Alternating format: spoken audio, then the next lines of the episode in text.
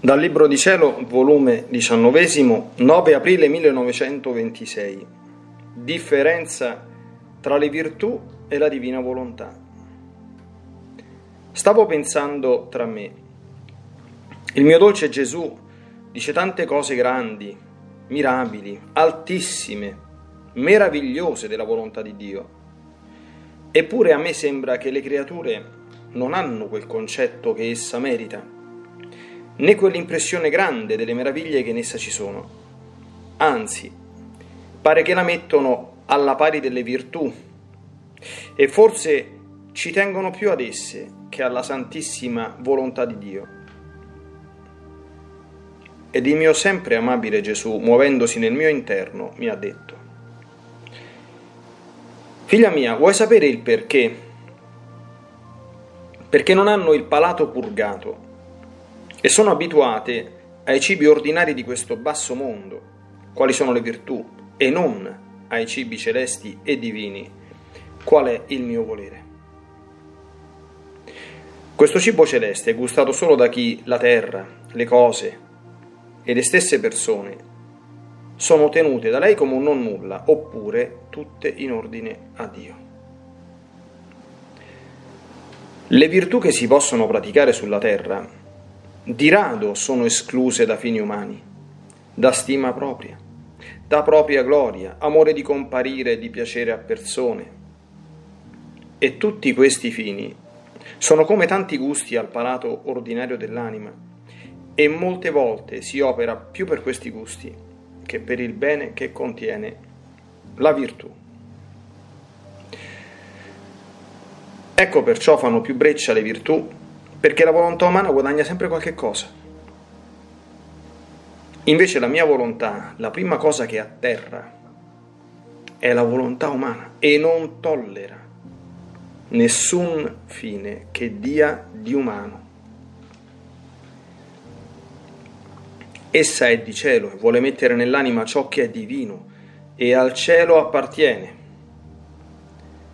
Sicché il proprio io resta digiuno e si sente morire onde sentendosi morire e perdendo la speranza che nessun altro cibo le resta, si decide di prendere il cibo della mia volontà. E come lo prende? Essendo il suo palato purgato, allora sente il gusto del cibo della mia volontà ed è tanto che non lo cambierebbe a costo della propria vita. La mia volontà non sa accordarsi con le cose basse e piccole che si possono fare sulla terra come fanno le virtù. Ma essa vuol tenere tutto e tutti come sgabello ai suoi piedi e cambiare tutto l'interno dell'anima e le stesse virtù in volontà divina. In una parola vuole il suo cielo nel fondo dell'anima, altrimenti resterebbe inceppata e non potrebbe svolgere la sua vita divina. Quindi la gran differenza che c'è tra le virtù e la mia volontà tra la santità delle une e dell'altra è questa. Le virtù possono essere delle creature, possono formare al più una santità umana. La mia volontà è di Dio e può formare una santità tutta divina. Quale differenza? Ma siccome le creature sono abituate a guardare nel basso, Perciò fanno loro più impressione le piccole lucerne delle virtù che il gran sole della mia volontà. Onde dopo mi sono trovata fuori di me stessa, nell'atto che sorgeva il sole. Tutte le cose cambiavano aspetto, le piante restavano brillantate, il fiore riceveva la vita del suo profumo e del diverso colore che a ciascun fiore portava la luce del sole. Tutte le cose ricevevano a sorsi a sorsi la vita della luce del sole per svilupparsi e formarsi. Eppure, una era la luce, uno il calore, null'altro si vedeva. Ma da dove scaturivano tanti diversi effetti, tante varie tinte che dava alla natura? Ed il mio dolce Gesù mi ha detto, Figlia mia, perché il sole contiene il germe della fecondità, il germe della sostanza di tutti i colori? ma perché la luce è più grande dei beni che contiene, perciò li tiene eclissati tutti in sé. Non si può dare una cosa se non si possiede.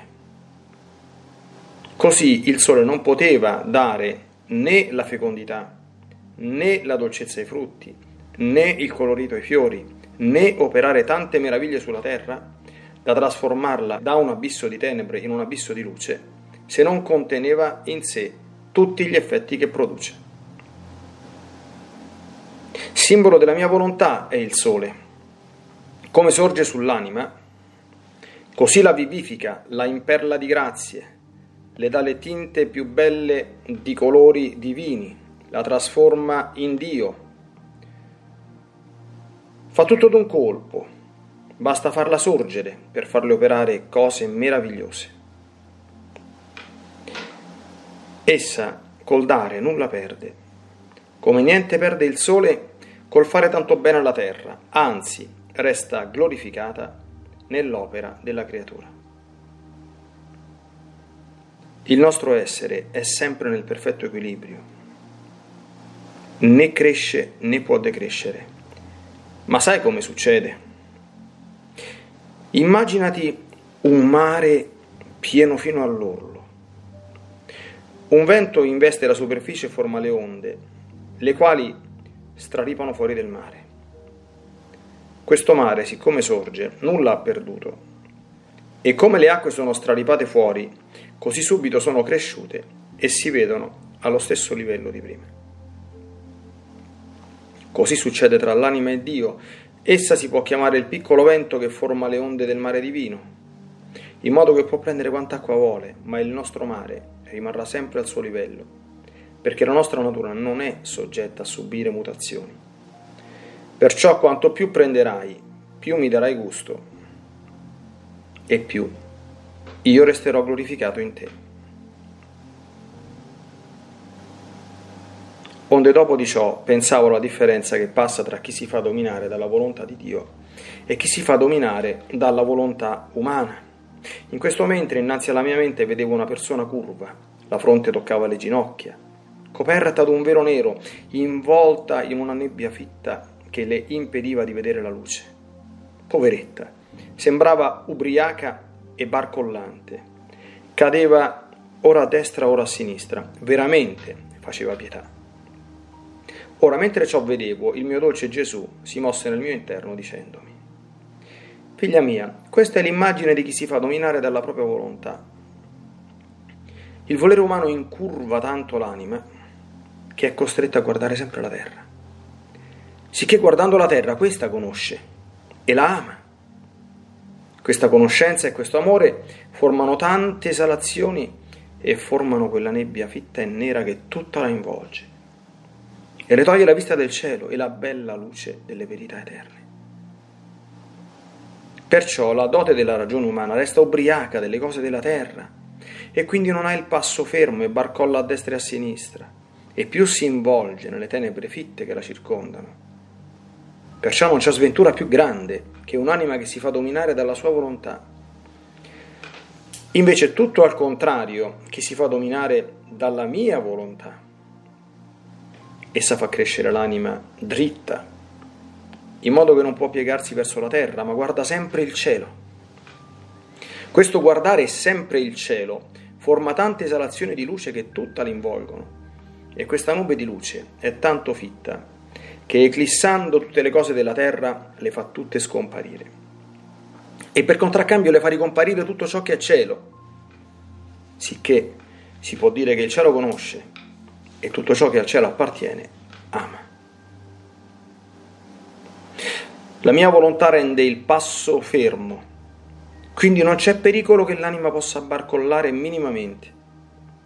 E la bella dote della ragione sana è tanto illuminata dalla luce che l'involge che passa da una verità all'altra. Questa luce le scopre arcani divini, cose ineffabili, gioie celesti. Perciò la più grande fortuna di un'anima è il farsi dominare dalla mia volontà. Essa tiene la supremazia su tutto. occupa il primo posto d'onore in tutta la creazione, non si sposta mai dal punto da dove Dio l'ha uscita. Dio la trova sempre sulle sue ginocchia paterne, a ricantargli la sua gloria, il suo amore e la sua eterna volontà.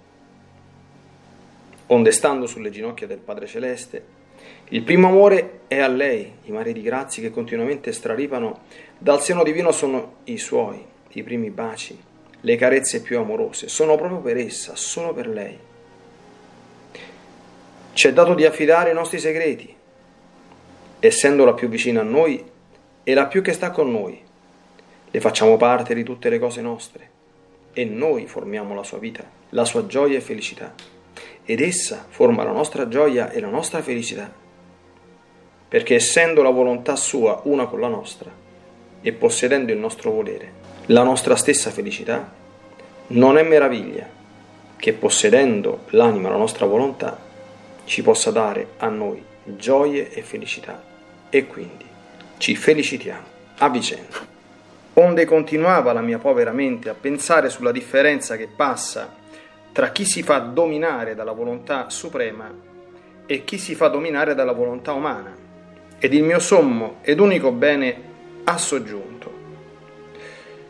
Figlia mia, la mia volontà contiene la potenza creatrice, quindi crea nell'anima la forza, la grazia, la luce e la stessa bellezza con cui vuole che le cose sue si facciano dall'anima. Onde l'anima sente in sé una forza divina come se fosse sua una grazia sufficiente per il bene che deve fare o per una pena che le tocca soffrire. Una luce che come connaturalmente le fa vedere il bene che fa. Ed allettata dalla bellezza dell'opera divina che le compie, gioisce e fa festa. Perché le opere che compie la mia volontà nell'anima hanno l'impronta della gioia e di una festa perenne. Questa festa fu iniziata dal mio fiat nella creazione, che fu interrotta dalla rottura della volontà umana con quella di Dio. E come l'anima fa operare e dominare il supremo volere, così la festa riprende il suo corso e tra la creatura e noi si riprendono i trastulli, i giochi, le delizie. In noi non esiste l'infelicità né il dolore. Come potevamo darlo alle creature? e se esse sentono l'infelicità è perché lasciano la volontà divina e si chiudono nel piccolo campo della volontà umana. Perciò, come ritornano nel supremo volere, trovano le gioie, la felicità, la potenza, la forza, la luce, la bellezza del loro creatore, che facendole come cose proprie le creature sentono in loro una sostanza divina connaturale che giunge a darle gioia e felicità nello stesso dolore. Perciò tra l'anima e noi è sempre festa. Scherziamo e ci deliziamo insieme. Invece, nella volontà umana, non c'è una potenza creatrice che volendo esercitare le virtù possa creare la pazienza, l'umiltà, l'ubbidienza, eccetera. Ecco perché si sente lo stento, la fatica per poter praticare le virtù, poiché manca la forza divina che le sostiene, la potenza creatrice che le alimenta e le dà la vita.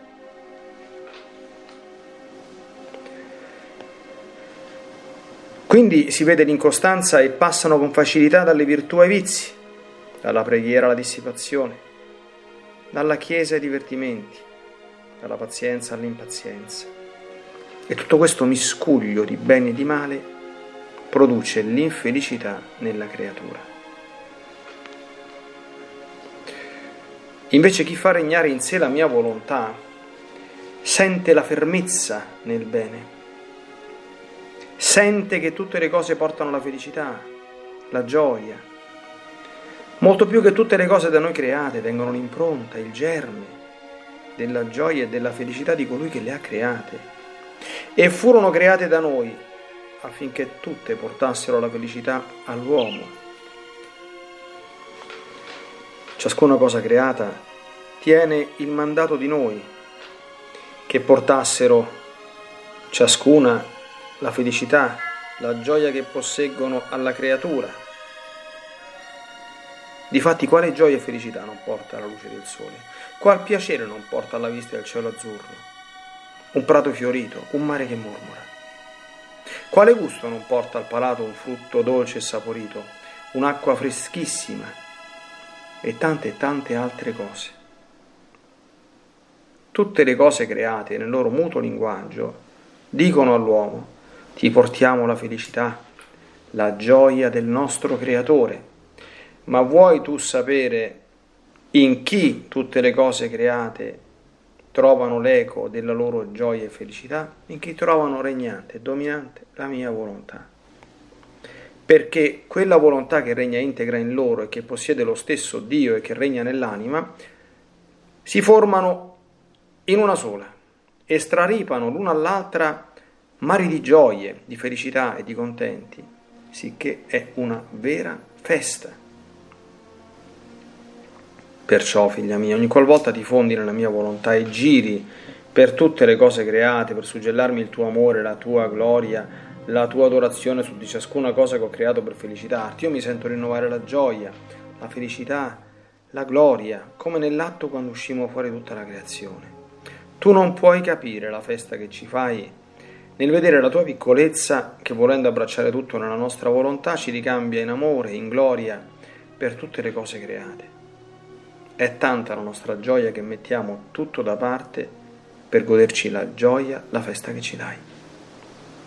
Perciò il vivere nel supremo volere è la cosa più grande per noi e per l'anima, è lo sbocco del creatore sulla creatura perché riversandosi su di essa le dà la sua forma e le partecipa tutte le qualità divine, in modo che ci sentiamo ripetere da lei le opere nostre, la gioia nostra, la nostra felicità.